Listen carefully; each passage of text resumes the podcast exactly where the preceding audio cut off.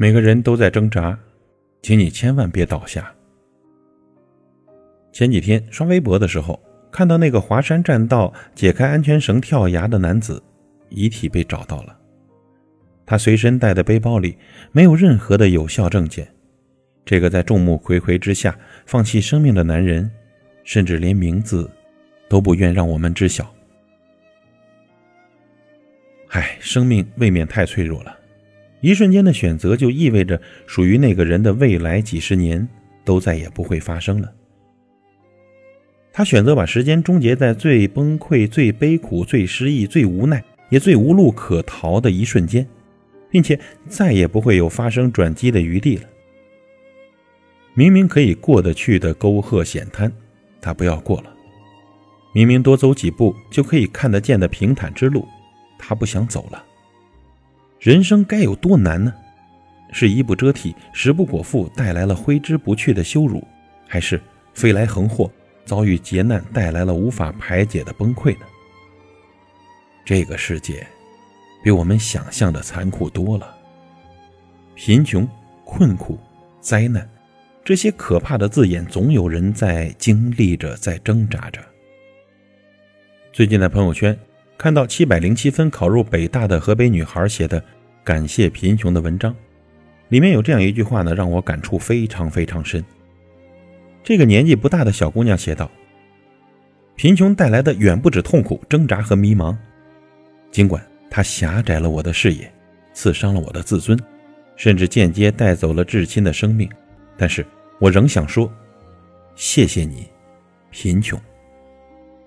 我很心疼这个过早品味人生疾苦的小女孩，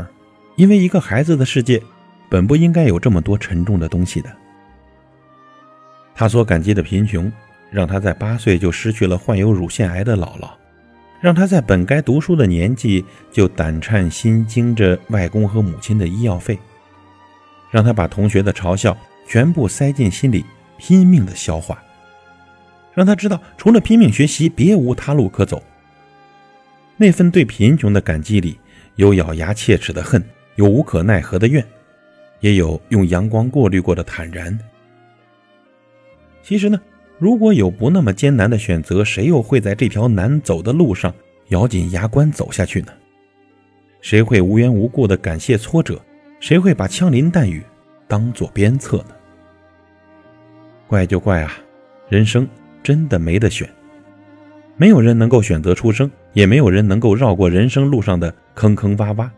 我们只能走下去，或者走得理直气壮，走出一片天地来，或者走得卑躬屈膝，在挫折面前摆手认输。可不管怎样，总是要走的，因为纵身一跃，终归是逃避，心中啊仍旧遗憾，而只有努力往前走呢，才有可能去拥有希望。想起我一直很欣赏的一个女同事，三十一岁，干练、果断、乐观。我们相处时间不长，但和他一起工作呢，总是能被他清晰的思路折服，也能被他强大的抗压能力和乐观的心态所感染。我一直以为呢，他是天生的乐天派，可过了很久才知道，这个好像永远在开心笑着的姑娘，曾经有一年的时间都在和抑郁症做着斗争。他从来没有跟我提过抑郁的原因，但是和我讲了讲他在那一段时间的状态。他说他知道自己病了，每天都处于一种厌世的状态，会控制不了自己，突然就哭出来。他去看了医生，从医院拿回了治疗抑郁症的药，但那些药呢，他最终一颗都没有吃，因为他的意志告诉他不能够走上一条错的路，而更重要的是，他不想因为自己。让上了年纪的父母难过。后来呢，在不断的面见心理医生、扩大社交生活的过程中，他渐渐的好起来了。他跟我说，抑郁症呢，就像是生活和自己开了一个小小的玩笑。曾经以为天都要塌了，可后来才发现呢，天还是在那里，只不过是自己长高了。我真的很感激那些从磨难中能够走出来，并且还能够笑谈过去的人。因为他们让我知道，人生总有疾苦，我们只能往前走走，再走走，让每一次可怕的遭遇都变成我们内心深处最坚硬的壳吧，